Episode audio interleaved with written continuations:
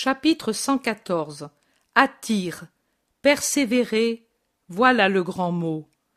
C'est aux premières heures du matin que Jésus arrive devant une ville sur la mer. Quatre barques suivent la sienne. La ville s'avance étrangement sur la mer, comme si elle était construite sur un isthme, ou plutôt comme si un isthme étroit unissait la partie qui émerge sur la mer à celle qui s'étend sur la rive. Vue de la mer, elle semble un énorme champignon qui s'étend avec sa tête sur les flots et enfonce ses racines sur la côte.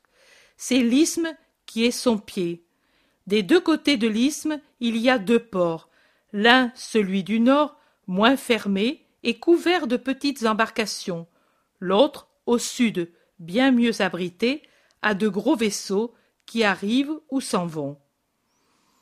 Il faut aller là-bas, dit Isaac en montrant du doigt le port des petites barques. C'est là que sont les pêcheurs. Il contourne l'île et je m'aperçois que l'isthme est artificiel, une sorte de digue cyclopéenne qui unit l'île à la terre ferme. On construisait sans difficulté autrefois.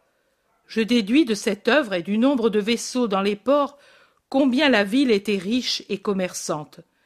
Derrière la ville, après une zone plate, il y a des petites collines d'aspect agréable, et très loin on découvre le grand Hermon et la chaîne libanaise. J'en conclus aussi que c'est une des villes que je voyais du Liban. La barque de Jésus en ce moment est en train d'arriver dans le port du Nord, dans la rade du port. Il n'aborde pas, mais va lentement, à force de rames, en avant et en arrière, jusqu'à ce que Isaac découvre ceux qu'il cherche et les appelle à haute voix. Voilà que s'avancent deux belles barques de pêche et l'équipage se penche sur les barques plus petites des disciples. Isaac dit Le Maître est avec nous, amis. Venez, si vous voulez entendre sa parole. Ce soir, il retourne à Sicaminon. Nous venons tout de suite. Où allons-nous? Dans un endroit tranquille. Le maître ne descend pas à Tyr ni à la ville sur la rive. Il va parler de la barque. Choisissez un endroit ombragé et abrité. Venez vers les rochers derrière nous. Il y a des baies tranquilles et ombragées. Vous pourrez même descendre. Ils vont dans un rentrant des rochers plus au nord. La côte, coupée à pic, abrite du soleil. L'endroit est solitaire. Seuls les mouettes et les ramiers y habitent. Ils sortent faire des incursions sur la mer et reviennent en poussant de grands cris vers leur nid dans les rochers.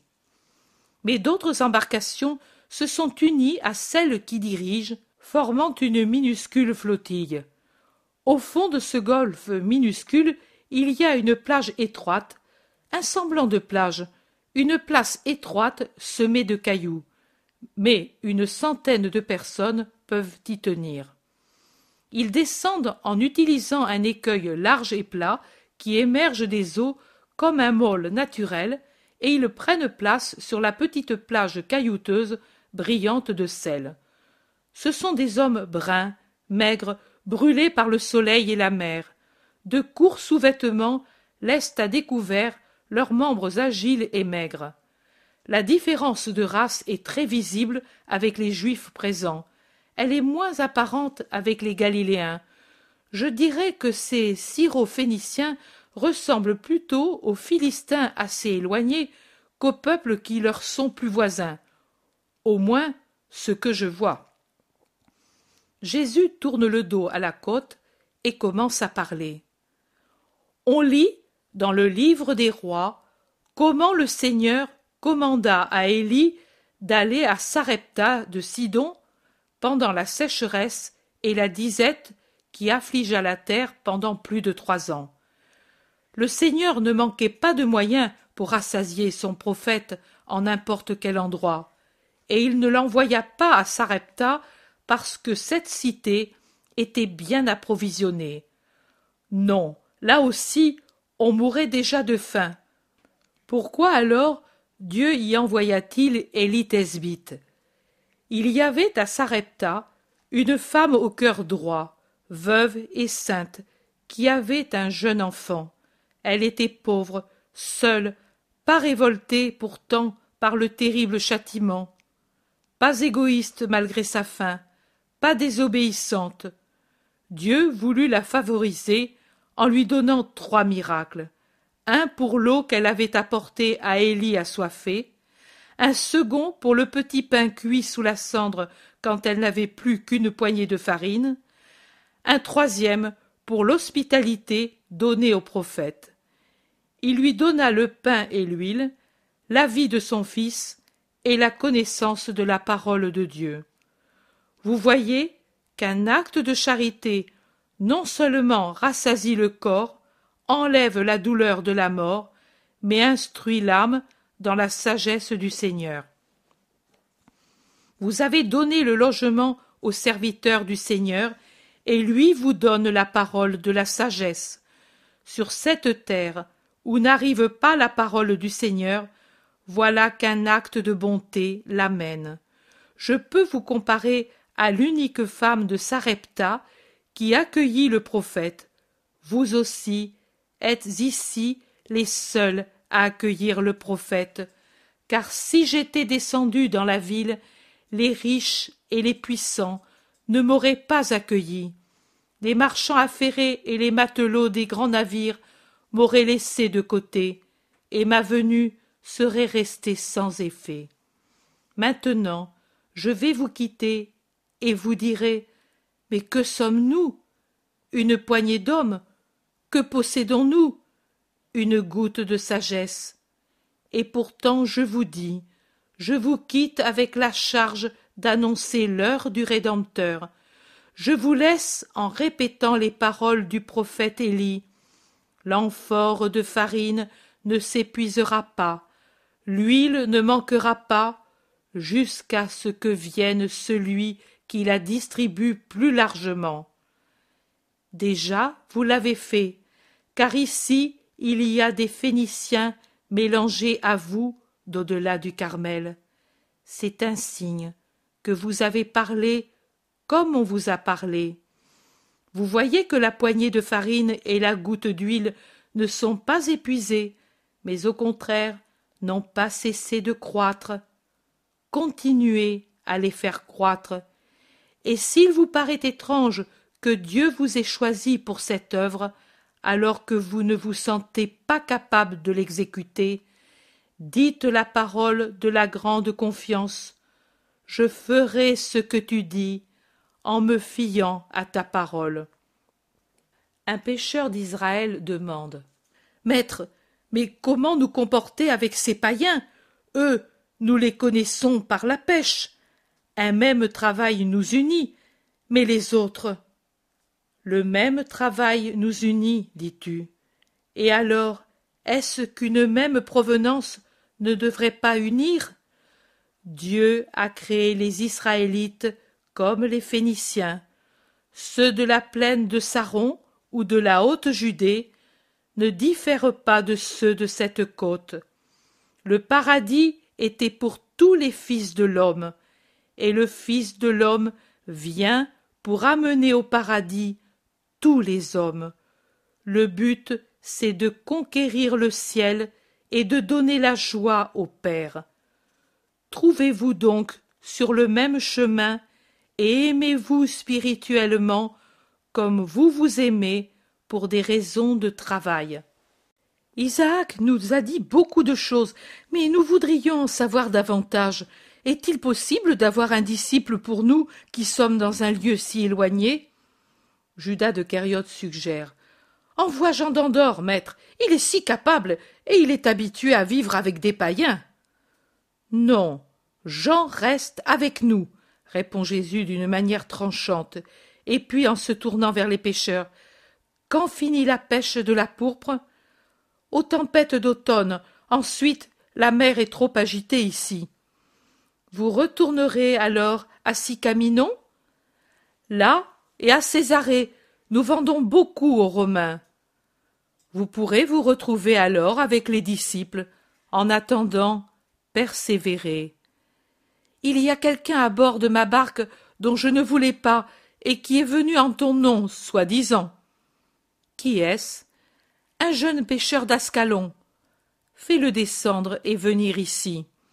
L'homme va à bord et revient avec un tout jeune homme plutôt confus d'être l'objet de tant d'attention.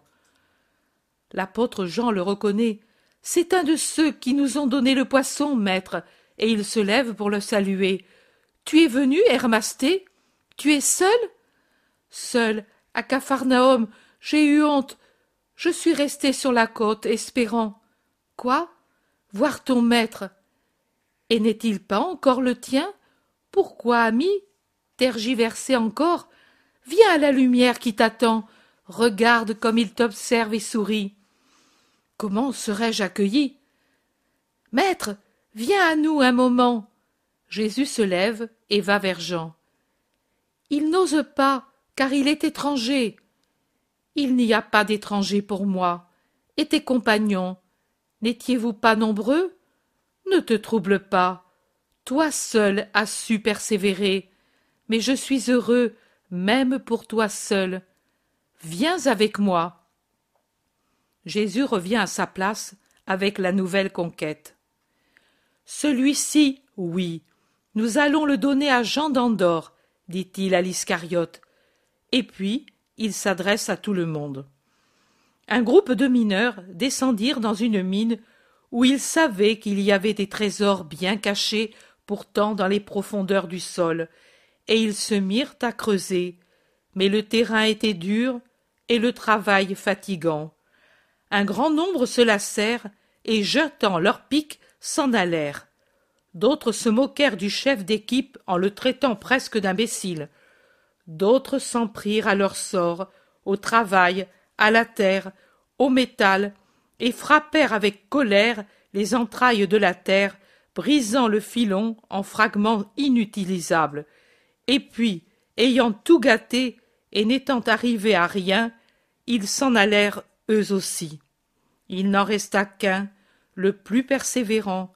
Il traita avec douceur les couches de terre qui résistaient pour les percer sans rien gâter. Il fit des essais, il creusa plus profond, il finit par découvrir un merveilleux filon de métal précieux.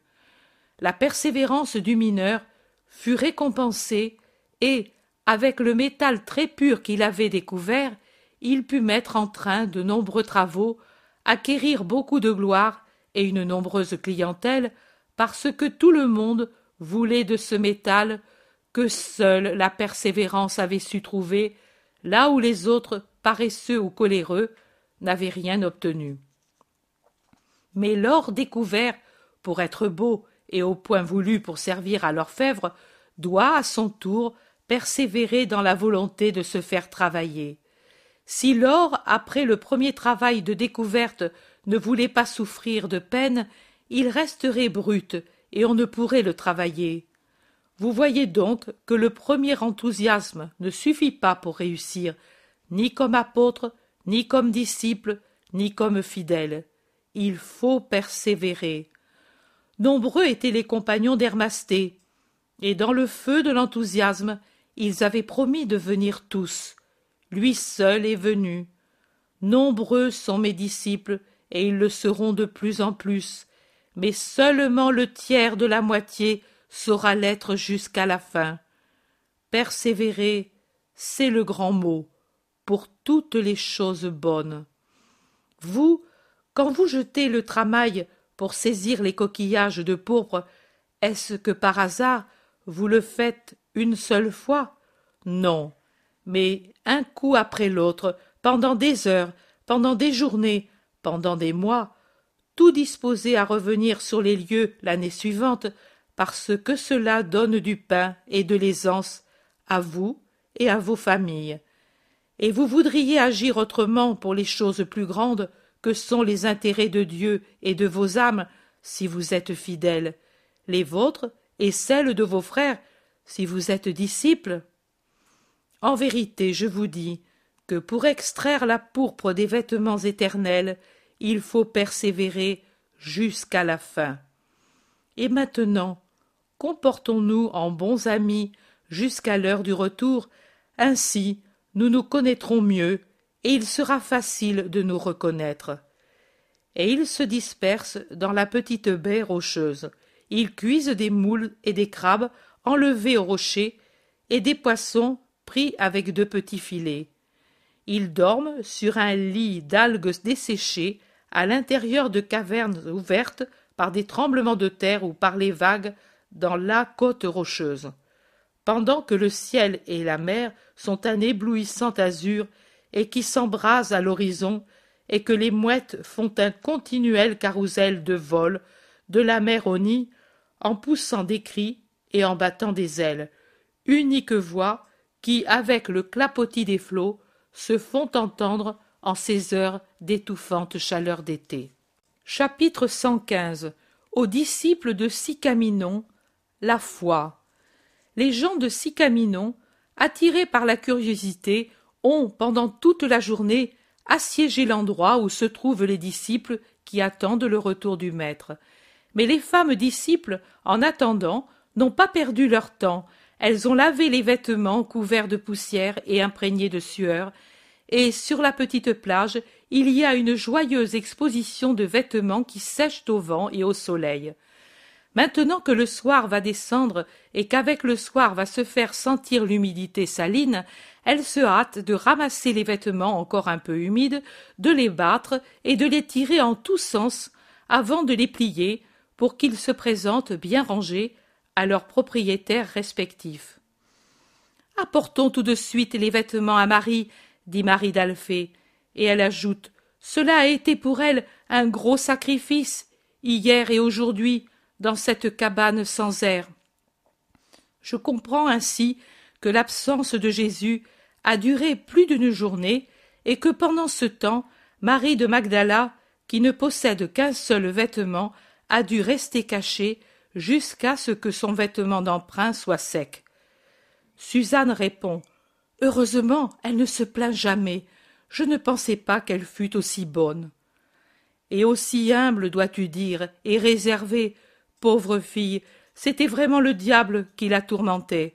Délivrée par mon Jésus, elle est redevenue elle-même, telle sûrement qu'elle était toute petite. Et parlant entre elles deux, elles reviennent à la maison apporter les vêtements lavés. Dans la cuisine, pendant ce temps, Marthe est occupée à préparer la nourriture pendant que la Vierge lave les légumes dans une bassine de cuivre et les met ensuite à cuire pour le souper. Voilà, tout est sec, tout est propre et plié. Il y en avait besoin. Va trouver Marie et donne-lui ses vêtements, dit Suzanne en donnant les vêtements à Marthe. Les sœurs reviennent ensemble peu après. Merci à toutes les deux. Le sacrifice du vêtement que je n'avais pas changé depuis des jours m'était le plus pénible, dit Marie de Magdala en souriant. Maintenant, il me semble être toute fraîche. Va t'asseoir dehors. Il y a une bonne brise. Tu dois en avoir besoin après avoir été si longtemps renfermée. Observe Marthe, qui étant moins grande et moins forte que sa sœur, a pu mettre un vêtement de Suzanne ou de Marie d'Alphée pendant que les siens étaient à la lessive. Marie-Madeleine dit Pour cette fois, on s'est débrouillé ainsi, mais à l'avenir, nous ferons notre petit sac comme les autres, et nous n'aurons pas cet ennui. Comment Tu as l'intention de le suivre comme nous? Certainement, à moins qu'il ne me commande le contraire. Je vais maintenant sur la rive voir s'ils reviennent. Reviendront-ils ce soir? Je l'espère, répond Marie très sainte. Je suis inquiète parce qu'il est allé en Phénicie, mais je pense qu'il est avec les apôtres, et je pense aussi que les Phéniciens sont peut-être meilleurs que tant d'autres, mais je voudrais qu'il revienne à cause des gens qui l'attendent. Quand je suis allée à la fontaine, une mère m'a arrêtée en me disant Tu es avec le maître galiléen, celui qu'on appelle Messie Viens alors et regarde mon enfant. Voilà un an que la fièvre le tourmente. Je suis entrée dans une petite maison pauvre enfant on dirait une fleurette en train de mourir je le dirai à jésus marthe dit il y en a d'autres qui demandent la guérison, plus la guérison que l'enseignement. L'homme, difficilement, est un être tout spirituel, il entend davantage les appels de la chair et ses besoins, répond la Vierge.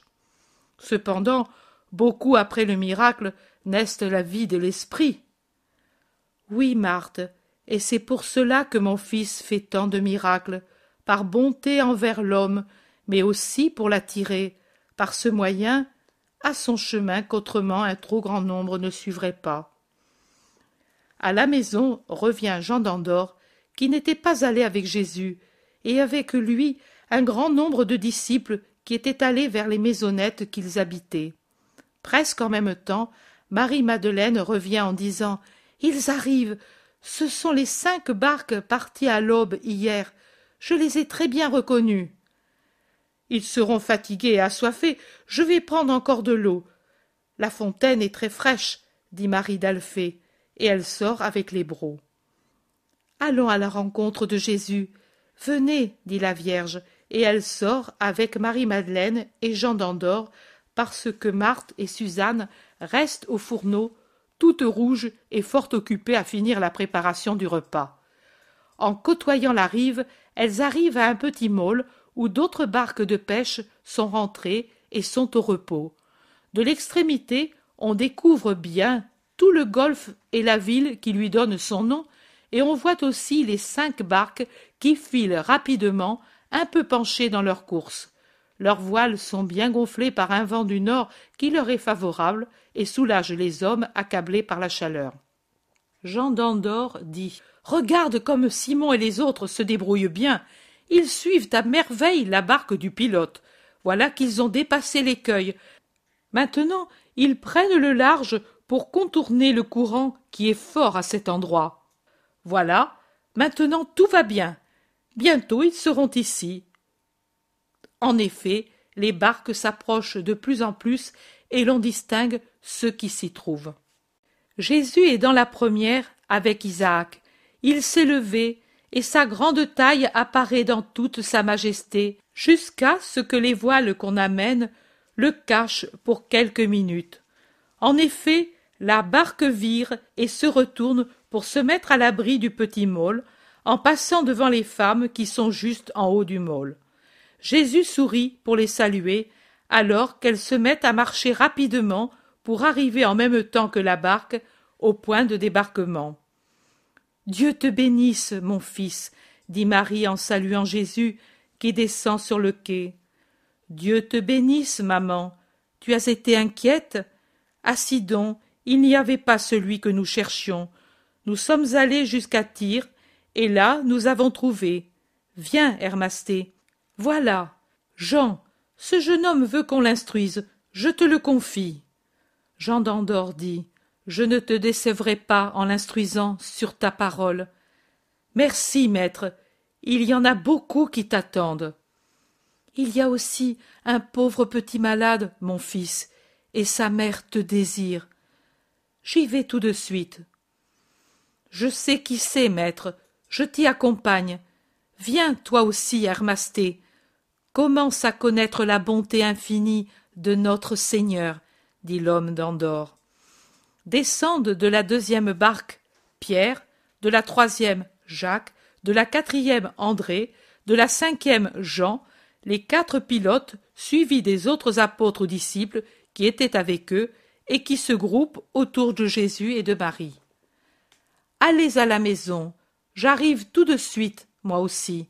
Préparez pendant ce temps ce qu'il faut pour le repas, et dites à ceux qui attendent que je parlerai vers la fin de la soirée. Et s'il y a des malades, je commencerai par les guérir, même avant le repas, pour qu'ils puissent rentrer heureux à la maison. Ils se séparent. Jésus s'en va avec l'homme d'Andorre et Hermasté vers la ville. Les autres refont le chemin sur la plage caillouteuse, racontant tout ce qu'ils ont vu et entendu, contant comme des enfants qui reviennent chez la mère. Judas de Kériote aussi est content. Il montre toutes les oboles que les pêcheurs de pourpre ont voulu lui donner, et surtout un beau paquet de la précieuse matière. Ceci est pour le maître. Si lui ne la porte pas, qui peut la porter Ils m'ont appelé à part en disant Nous avons des coraux précieux dans la barque, et nous avons même une perle. Un trésor. Je ne sais pas comment nous est arrivée pareille fortune, mais nous te les donnons volontiers pour le maître. Viens les voir. J'y suis allé pour leur faire plaisir pendant que le maître s'était retiré dans une grotte pour prier. Il y avait de très beaux coraux et une perle, pas grosse mais belle. Je leur ai dit Ne vous privez pas de ces choses. Le maître ne porte pas de bijoux. Donnez-moi plutôt un peu de cette pourpre. On en fera un ornement pour son vêtement. Ils n'avaient que ce paquet. À tout prix, ils ont voulu me le donner tout entier. Tiens, mère, fais-en un beau travail comme tu le sais pour notre Seigneur. Mais fais-le, tu sais, si lui s'en aperçoit, il voudra qu'on le vende pour les pauvres, et à nous, il nous plaît de le voir vêtu comme il le mérite, n'est-ce pas? Pierre dit Oh oui, c'est vrai. Moi je souffre quand je le vois si simple au milieu des autres, lui qui est roi, eux pire que des esclaves, et tout enrubanné et brillant, et ils le regardent comme un pauvre indigne d'eux. Tu as vu, hein, les rires des seigneurs de Tyr pendant que nous prenions congé des pêcheurs? lui répond son frère. Jacques de Zébédée déclare Je leur ai dit, soyez honteux, chiens que vous êtes, un fil de son vêtement blanc a plus de prix que toutes vos fanfreluches. Je voudrais, puisque Judas a pu avoir cette chose, que tu la prépares pour les tabernacles, dit l'autre Judas, le Thaddée. Je n'ai jamais filé avec de la pourpre, mais j'ai serré, dit Marie très sainte en touchant le soyeux étain, léger, moelleux, de couleur magnifique. Ma nourrice connaît bien cela, dit Marie Madeleine, experte en fait de beauté. Nous la trouverons à Césarée. Elle te fera voir. Tu apprendras vite, car tu sais tout bien faire. Moi, je mettrai un galon au cou, aux manches et au bas du vêtement, pourpre sur du lin très blanc ou de la laine très blanche, avec des palmes et des rosaces, comme il y en a sur les marbres du Saint, et avec le nœud de David au milieu. Cela irait très bien. Marthe dit Notre mère fit ce dessin à cause de sa beauté sur le vêtement que Lazare prit pour son voyage dans les terres de Syrie quand il en prit possession. Je l'ai conservé parce que c'était le dernier travail de notre mère. Je te l'enverrai. Marie dit Je le ferai en priant pour votre mère. On a rejoint les maisons. Les apôtres se dispersent pour rassembler ceux qui veulent le mettre, spécialement les malades. Jésus revient avec Jean d'Andorre et Hermasté, et il passe en saluant au milieu de ceux qui se pressent devant les maisonnettes. Son sourire est une bénédiction. On lui présente l'inévitable malade des yeux, à peu près aveugle par suite d'ophtalmie ulcéreuse, et il le guérit. C'est ensuite le tour de quelqu'un qui a sûrement la malaria, amaigri et jaune comme un chinois, et il le guérit. Puis c'est une femme qui lui demande un miracle singulier, le lait pour son sein qui en manque, et elle montre un enfant de quelques jours sous-alimenté et tout rouge comme par échauffement. Elle pleure. Tu vois, nous avons le commandement d'obéir à l'homme et de procréer, mais à quoi cela sert-il si ensuite nous voyons languir nos enfants? C'est le troisième que j'engendre, et j'en ai déjà conduit deux au tombeau, à cause de cette poitrine stérile. Celui-ci déjà meurt parce qu'il est né au moment des chaleurs. Les autres ont vécu l'un dix lunes, l'autre six, pour me faire pleurer encore davantage quand ils moururent de maladies intestinales. Si j'avais eu du lait, cela ne serait pas arrivé. Jésus la regarde et dit Ton enfant vivra, et foi, va à ta maison, et quand tu seras arrivé, donne le sein au petit, et foi. La femme s'en va obéissante avec le pauvre petit qui se plaint comme un petit chat et qu'elle serre sur son cœur. Mais est-ce que le lait lui viendra? Bien sûr qu'il viendra. Moi, je dis que l'enfant vivra, mais que le lait ne viendra pas, et ce sera déjà un miracle s'il vit.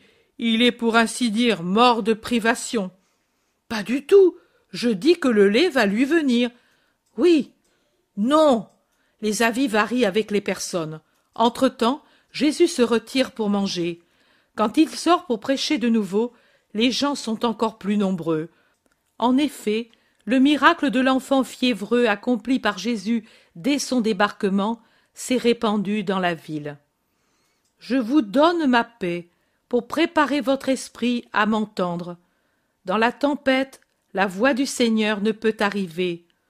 Tout trouble nuit à la sagesse, car elle est pacifique, puisqu'elle vient de Dieu. Le trouble, au contraire, ne vient pas de Dieu, car les inquiétudes, les angoisses, les doutes sont des œuvres du malin pour troubler les fils des hommes et les séparer de Dieu. Je vous propose cette parabole pour que vous compreniez mieux l'enseignement. Un agriculteur avait dans ses champs un grand nombre d'arbres et de vignes qui donnaient beaucoup de fruits, et, parmi ces dernières, une de grande valeur dont il était très fier. Une année, cette vigne produisit une abondante frondaison, mais peu de raisins. Un ami dit à l'agriculteur C'est parce que tu l'as trop peu taillé. L'année suivante, l'homme la tailla abondamment. La vigne fit peu de sarments, encore moins de raisins. Un autre ami dit C'est parce que tu l'as trop taillé. La troisième année, l'homme la laissa à elle-même. La vigne ne produisit même pas une grappe de raisin, et eut des feuilles peu nombreuses, maigres, recroquevillées et couvertes de taches de rouille. Un troisième ami décréta La vigne meurt parce que le terrain n'est pas bon. Tu n'as qu'à la brûler. Mais pourquoi, si c'est le même terrain que pour les autres et je lui donne les mêmes soins? Au début, elle donnait une bonne récolte, L'ami haussa les épaules et s'en alla. Un voyageur inconnu passa et s'arrêta pour observer l'agriculteur tristement appuyé contre le tronc de la pauvre vigne. Qu'as-tu lui demanda-t-il. Un mort à la maison? Non, mais elle est en train de mourir, cette vigne que j'aimais tant. Elle n'a plus de sève pour produire le fruit. Une année peu, la suivante moins, celle-ci rien. J'ai fait ce qu'on m'a dit, mais cela n'a servi à rien. Le voyageur inconnu entra dans le champ et s'approcha de la vigne. Il toucha les feuilles, prit dans sa main une motte de terre, la sentit, la brisa entre ses doigts, leva son regard vers le tronc d'un arbre qui soutenait la vigne. Il faut enlever ce tronc. C'est lui qui stérilise la vigne. Mais elle s'y appuie depuis des années. Réponds-moi, homme, quand tu as mis cette vigne en place, comment était-elle? Et comment était-il lui? Oh, c'était un beau plan de vigne de trois ans. Je l'avais pris sur une autre de mes vignes, et pour le mettre ici, j'avais fait un trou profond pour ne pas blesser les racines en l'enlevant de la terre où il avait poussé. Ici aussi, j'avais fait un trou pareil, et même encore plus grand, pour qu'il fût tout de suite à l'aise. Et auparavant, j'avais biné toute la terre autour pour la rendre plus moelleuse pour les racines, afin qu'elle puisse se répandre rapidement sans difficulté. Je l'ai soigneusement arrangée, en mettant au fond du fumier consommé. Les racines, tu le sais, se fortifient quand elles trouvent tout de suite de la nourriture. Je me suis moins occupé de l'orme. C'était un arbuste destiné seulement à soutenir le plan de vigne. Aussi, je l'ai mis presque en surface, près du plan. Je l'ai buté et je suis parti. Tous les deux ont pris racine, parce que la terre est bonne. Mais la vigne croissait d'une année à l'autre, aimée, taillée, sarclée. L'orme, au contraire, végétait, mais pour ce qu'il valait. Puis, il est devenu robuste. Tu vois maintenant comme il est beau? Quand je reviens de loin, je vois sa cime qui s'élève, haute comme une tour, et on dirait l'enseigne de mon petit royaume. Avant, la vigne le recouvrait, et l'on ne voyait pas sa belle frondaison. Mais maintenant, regarde comme elle est belle, là, en haut, dans le soleil. Et quel tronc élancé, puissant. Il pouvait soutenir la vigne des années et des années, même si elle était devenue aussi puissante que celle prise sur le torrent de la grappe par les explorateurs d'Israël. Au contraire, au contraire, il l'a tuée, il l'a étouffée, tout favorisait sa vie, le terrain, la situation, la lumière, le soleil, les soins que tu lui as donnés. Mais celui-là l'a tué. Il est devenu trop fort. Il a lié les racines jusqu'à les étouffer. Il a pris toute la sève du sol. Il lui a mis un bâillon pour l'empêcher de respirer, de profiter de la lumière. Coupe tout de suite cet arbre inutile et puissant, et ta vigne ressuscitera. Et mieux encore, elle ressuscitera si, avec patience, tu creuseras le sol pour mettre à nu les racines de l'orme et les couper pour être sûr qu'elles ne donnent pas de rejetons.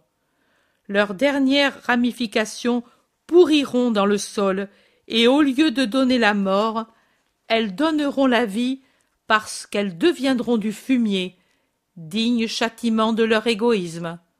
Le tronc, tu le brûleras, et ainsi il te fera du profit.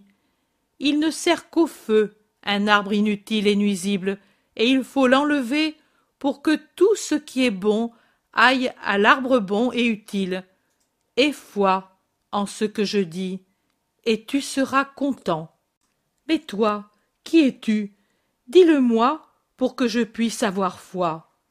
Je suis le sage, celui qui croit en moi sera en sécurité. Et il s'en alla.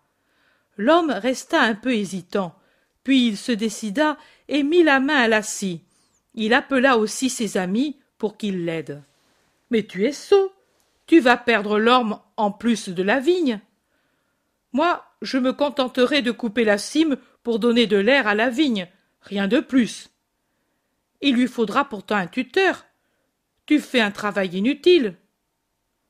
Qui sait qui était ton conseiller? Peut-être, à ton insu, quelqu'un qui te hait, ou bien un fou, et ainsi de suite. Je fais ce qu'il m'a dit, j'ai foi en cet homme. Et il scia l'orme au ras du sol, et non content de cela, dans un large rayon, il mit à nu les racines des deux arbres. Patiemment, il coupa celle de l'orme, en prenant soin de ne pas abîmer celle de la vigne. Il reboucha le grand trou, et il mit à la vigne, restée sans tuteur, un solide pieu de fer portant le mot foi, écrit sur une tablette attachée en haut du pieu. Les autres s'en allèrent en secouant la tête. L'automne passa, et l'hiver. Le printemps arriva. Les sarments, enroulés autour du tuteur, se garnirent de nombreux bourgeons, d'abord fermés comme dans un étui de velours argenté, et puis entr'ouverts sur l'émeraude des petites feuilles naissantes, et puis ouvertes, et puis poussant à partir du tronc de nouveaux sarments, robustes, tout un épanouissement de fleurettes, et puis une profusion de grains de raisin. Plus de grappes que de feuilles, et celles-ci larges, vertes, robustes, avec des groupes de deux, trois grappes et plus encore, et chaque grappe portait, serrées les uns contre les autres, des grains charnus, succulents, splendides. Et maintenant, que dites-vous? Oui ou non? Était-ce l'arbre qui faisait mourir ma vigne? Oui ou non? Le sage avait-il bien parlé? Oui ou non? Ai-je eu raison d'écrire sur cette tablette le mot foi dit l'homme à ses amis incrédules. Tu as eu raison, et heureux es-tu d'avoir su avoir foi et d'être capable de détruire le passé et les choses nuisibles qui te furent dites. Voilà pour la parabole. Pour le fait de la femme au sein desséché, voici la réponse. Regardez vers la ville. Tout le monde se tourne du côté de la ville et voit la femme de tout à l'heure qui court et qui, tout en courant, ne détache pas son bébé de la mamelle gonflée, bien gonflée de lait, que le petit affamé suce avec une voracité telle qu'il semble s'y noyer. Et la femme ne s'arrête qu'aux pieds de Jésus, devant qui elle détache un moment le bébé de son sein en criant Béni, béni, pour qu'il vive pour toi. Après cet intermède, Jésus reprend. Et pour vos suppositions sur le miracle, vous avez eu une réponse, mais la parabole a un sens plus large que ce petit épisode d'une foi récompensée. Et le voici. Dieu avait placé sa vigne, son peuple, dans un endroit favorable, en lui procurant tout ce qu'il lui fallait pour croître et donner des fruits toujours plus grands, en l'appuyant sur des maîtres pour qu'il pût plus facilement comprendre la loi et s'en faire une force. Mais les maîtres voulurent se mettre au-dessus du législateur, et ils crurent, crurent, crurent, jusqu'à s'imposer plus que l'éternelle parole. Et Israël est devenu stérile. Le Seigneur a alors envoyé le sage pour que ceux qui, en Israël, avec une âme droite, souffrent de cette stérilité et essaient tel ou tel remède, selon les paroles ou les conseils des maîtres pourvus de sciences humaines, mais non de sciences surnaturelles, et par conséquent éloignés de la connaissance de ce qu'il faut faire pour rendre la vie à l'esprit d'Israël, puissent avoir un conseil vraiment salutaire. Or, qu'arrive-t-il? Pourquoi Israël ne reprend-il pas de force et ne redevient-il pas vigoureux comme au beau temps de sa fidélité au Seigneur? Parce qu'il faudrait conseiller d'enlever tous les parasites qui se sont développés au détriment de la chose sainte, la loi du décalogue telle qu'elle a été donnée, sans compromission, sans tergiversation, sans hypocrisie, de les enlever pour laisser de l'air, de l'espace, de la nourriture à la vigne, au peuple de Dieu, en lui donnant un tuteur puissant, droit, qui ne plie pas, unique, au nom solaire, la foi. Et ce conseil, on ne l'accepte pas. Aussi je vous dis qu'Israël périra, alors qu'il pourrait ressusciter et posséder le royaume de Dieu s'il savait croire et se repentir avec générosité et changer foncièrement. Allez en paix et que le Seigneur soit avec vous. Chapitre 116 Jésus à Marie-Madeleine Je te travaillerai par le feu et sur l'enclume.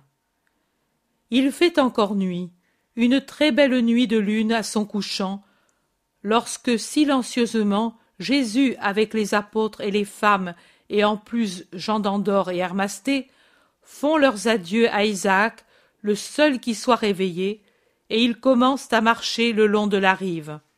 Le bruit des pas ne fait entendre qu'un léger craquement sur les cailloux que foulent les sandales, et personne ne parle jusqu'à ce que soit dépassée de quelques mètres la dernière maisonnette.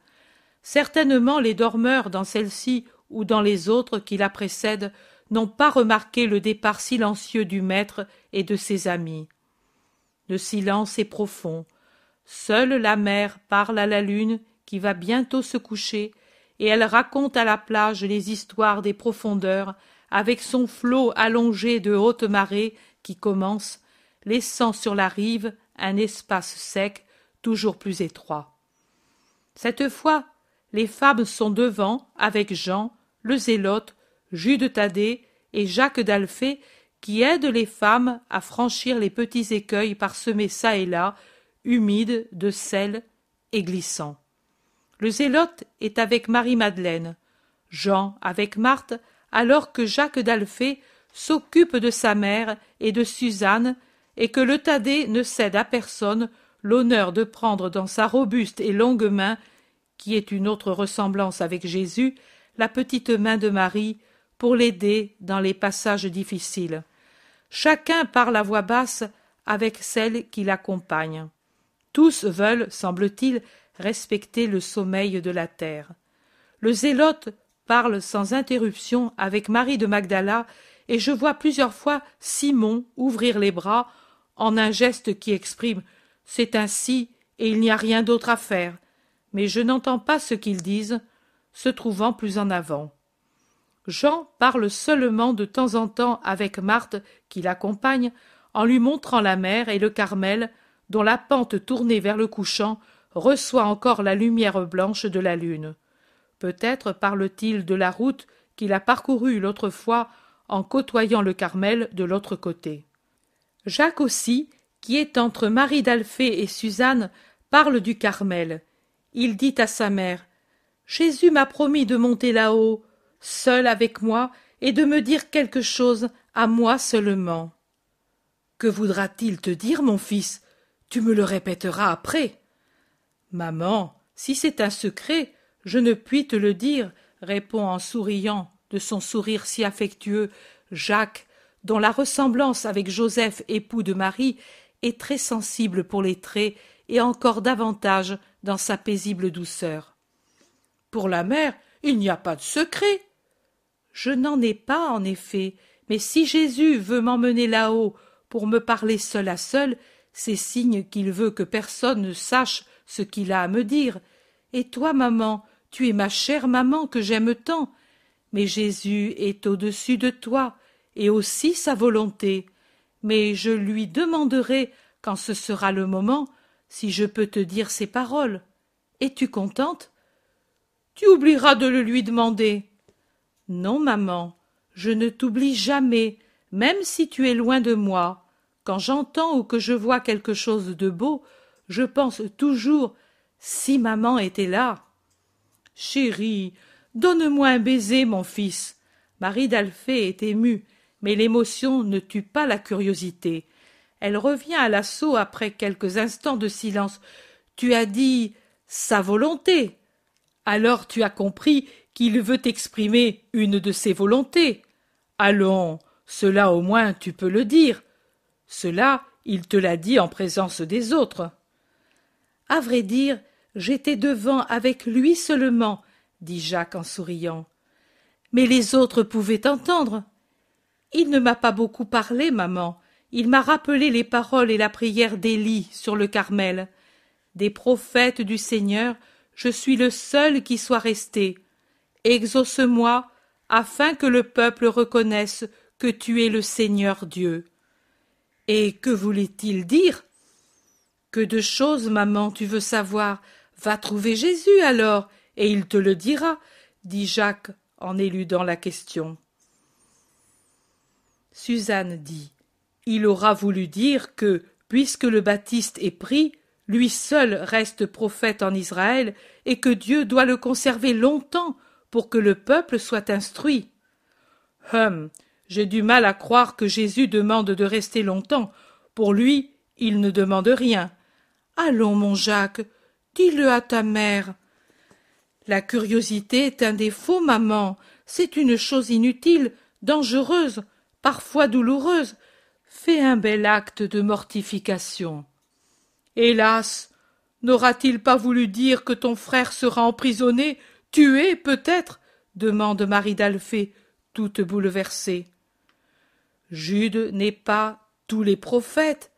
Maman, même si, pour ton amour, chacun de tes fils est le monde entier. Je pense aussi aux autres parce que parce que vous faites certainement partie des prophètes de l'avenir. Alors, alors, si tu restes seul, si toi tu restes seul, c'est signe que les autres, que mon Jude, oh. Marie d'Alphée plante là Jacques et Suzanne, et vive comme une jeune fille, elle revient en arrière sans se soucier de la question que lui pose le Thaddée. Elle arrive comme si elle était poursuivie dans le groupe de Jésus. Mon Jésus, je parlais avec mon fils de ce que tu lui as dit, du Carmel, d'Élie, des prophètes. Tu as dit que Jacques restera seul. Et de Jude, qu'adviendra-t-il? C'est mon fils, tu le sais, dit-elle tout essoufflée par l'angoisse et par la course qu'elle a faite. Je le sais, Marie, et je sais aussi que tu es heureuse qu'il soit mon apôtre. Tu vois que tu as tous les droits comme mère, et moi, je les ai comme maître et seigneur. C'est vrai, c'est vrai, mais Jude est mon enfant. Et Marie, entrevoyant l'avenir, pleure abondamment. Oh. Que de larmes versées inutilement. Mais on pardonne tout à un cœur de mère. Viens ici, Marie, ne pleure pas, je t'ai déjà réconfortée une autre fois. Alors aussi, je t'ai promis que la grande douleur que tu éprouvais t'aurait valu de la part de Dieu de grandes grâces pour toi, pour ton Alphée, pour tes enfants. Jésus a posé son bras sur l'épaule de sa tante, l'attirant tout près de lui. Il commande à ceux qui étaient avec lui, Vous, allez de l'avant. Puis seul avec Marie de Cléophas, il recommence à parler. Et je n'ai pas menti. Alphée est mort en m'appelant. Pour ce motif, toutes ses dettes envers Dieu ont été annulées. Cette conversion aux parents incompris, au Messie qu'il n'avait pas voulu reconnaître auparavant, c'est ta douleur qu'il a obtenue, Marie. Maintenant, cette douleur que tu éprouves obtiendra que l'indécis Simon et l'entêté Joseph imitent ton Alphée. Oui, mais que lui feras-tu à Jude, à mon Jude? Je l'aimerai encore plus que je ne l'aime maintenant. Non, non, il y a une menace dans ces paroles. Ô Jésus, ô Jésus. La Vierge Marie revient en arrière, elle aussi, pour consoler sa belle-sœur de la douleur dont elle ne connaît pas encore la nature, et quand elle l'apprend, car sa belle-sœur, la voyant à son côté, pleure encore plus fort en lui en faisant part, alors elle devient plus pâle que la lune elle-même. Marie d'Alphée gémit. Dis-le lui, toi. Non, non, pas la mort pour mon Jude. La Vierge Marie, encore plus exsangue, lui dit. Et puis-je demander cela pour toi, si je ne peux même pas demander pour mon fils qu'il soit sauvé de la mort? Marie, dis avec moi, que soit faite ta volonté, Père, au ciel, sur la terre et dans le cœur des mères. Faire la volonté de Dieu à travers le sort des enfants, c'est le martyr rédempteur de nous les mères. Et d'autre part, il n'est pas dit que Jude doive être tué ou tué avant que tu ne meures. Ta prière de maintenant pour qu'il arrive jusqu'à un âge très avancé, comme elle te pèserait alors, quand dans le royaume de la vérité et de l'amour tu verras toutes choses à travers les lumières de Dieu et à travers ta maternité spiritualisée. Alors, j'en suis certaine, et comme bienheureuse et comme mère, tu voudras que Jude soit semblable à mon Jésus dans son sort de rédempteur, et tu brûleras de l'avoir près de toi de nouveau pour toujours, car le tourment des mères, c'est d'être séparées de leurs enfants, un tourment si grand qu'il subsistera, je crois, comme angoisse d'amour, même dans le ciel qui nous accueillera.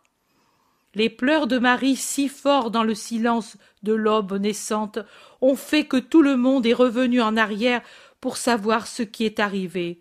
Ainsi, on entend les paroles de la Vierge Marie et l'émotion gagne tout le monde. Marie de Magdala pleure en murmurant et moi, ce tourment, je l'ai donné à ma mère dès cette terre.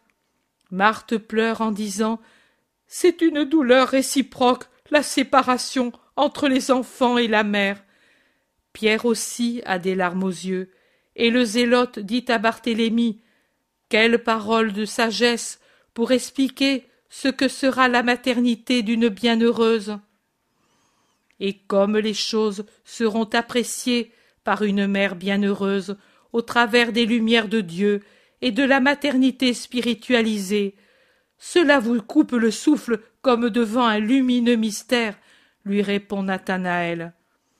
L'Iscariote dit à André La maternité se dépouille de toute pesanteur des sens et devient tout ailée. Dites de cette façon, il nous semble voir nos mères déjà transformées en une inconcevable beauté. C'est vrai, la nôtre, Jacques, nous aimera ainsi.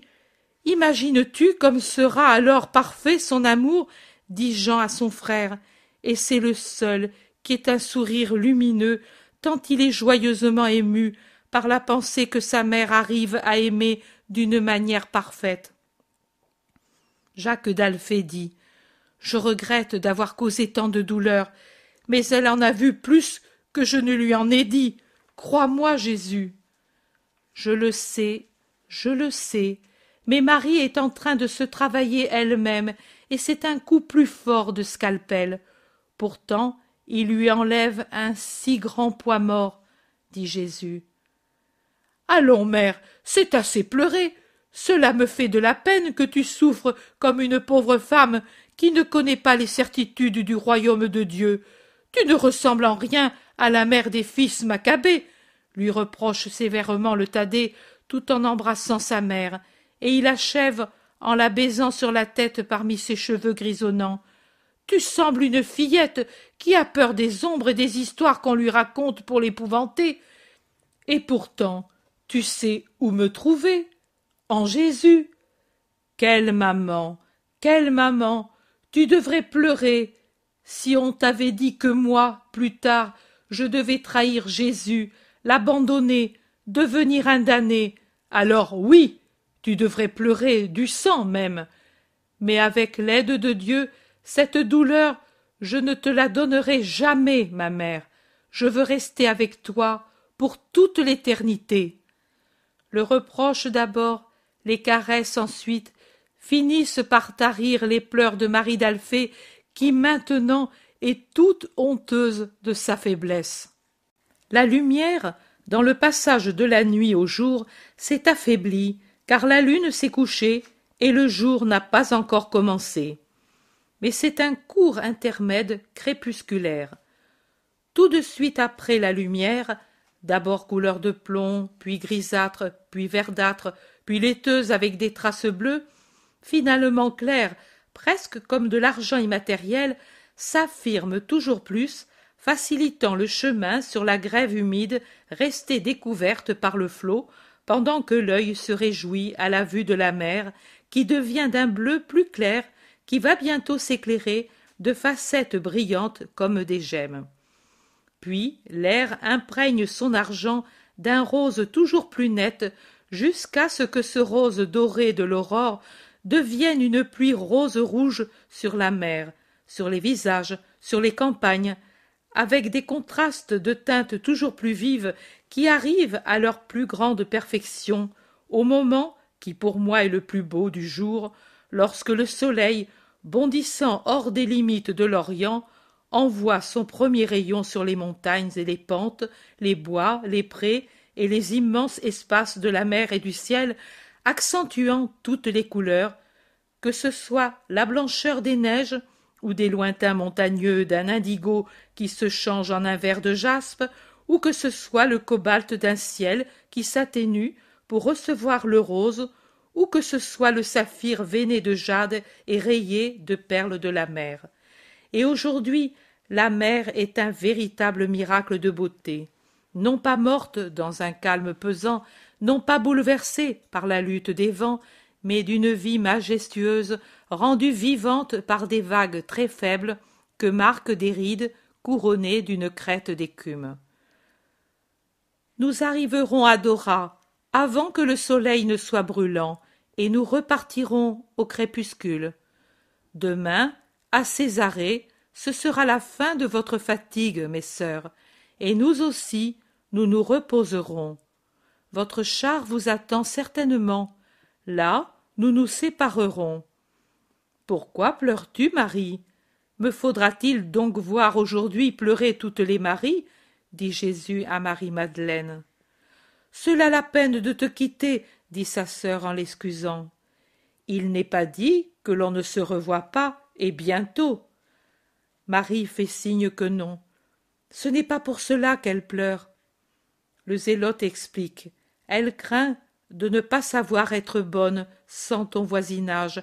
Elle craint, elle craint d'être tentée trop fortement quand tu n'es pas tout prêt pour éloigner le démon. Elle m'en parlait tout à l'heure. N'aie pas cette crainte, je ne retire jamais une grâce que j'ai accordée. Veux-tu pécher? Non Alors, sois tranquille. Veille, cela, oui, mais ne crains pas. Seigneur, je pleure aussi parce qu'à Césarée, Césarée est rempli de mes péchés. Maintenant je les vois tous, j'aurai beaucoup à souffrir dans mon humanité. Cela me fait plaisir. Plus tu souffriras, et mieux cela vaudra, parce que ensuite tu ne souffriras plus de ces peines inutiles. Marie de Théophile, je te rappelle que tu es la fille d'un fort, et que tu es une âme forte, et que je veux te rendre très forte. J'excuse les faiblesses chez les autres, parce qu'elles ont toujours été des femmes douces et timides, y compris ta sœur. En toi je ne les supporte pas. Je te travaillerai par le feu et sur l'enclume, car tu es un tempérament qu'il faut travailler ainsi pour ne pas gâter le miracle de ta volonté et de la mienne. Sache cela, toi et ceux qui, parmi ceux qui sont là ou qui sont absents, pourraient croire que de t'avoir tant aimé, je pourrais devenir faible avec toi. Je te permets de pleurer par repentir et par amour, pas pour autre chose. Tu as compris? Jésus est suggestionnant et sévère. Marie de Magdala s'efforce d'avaler ses larmes et ses sanglots et tombe à genoux. Elle baise les pieds de Jésus et s'efforçant d'affermir sa voix, elle dit Oui, mon Seigneur, je ferai ce que tu veux. Lève-toi alors et sois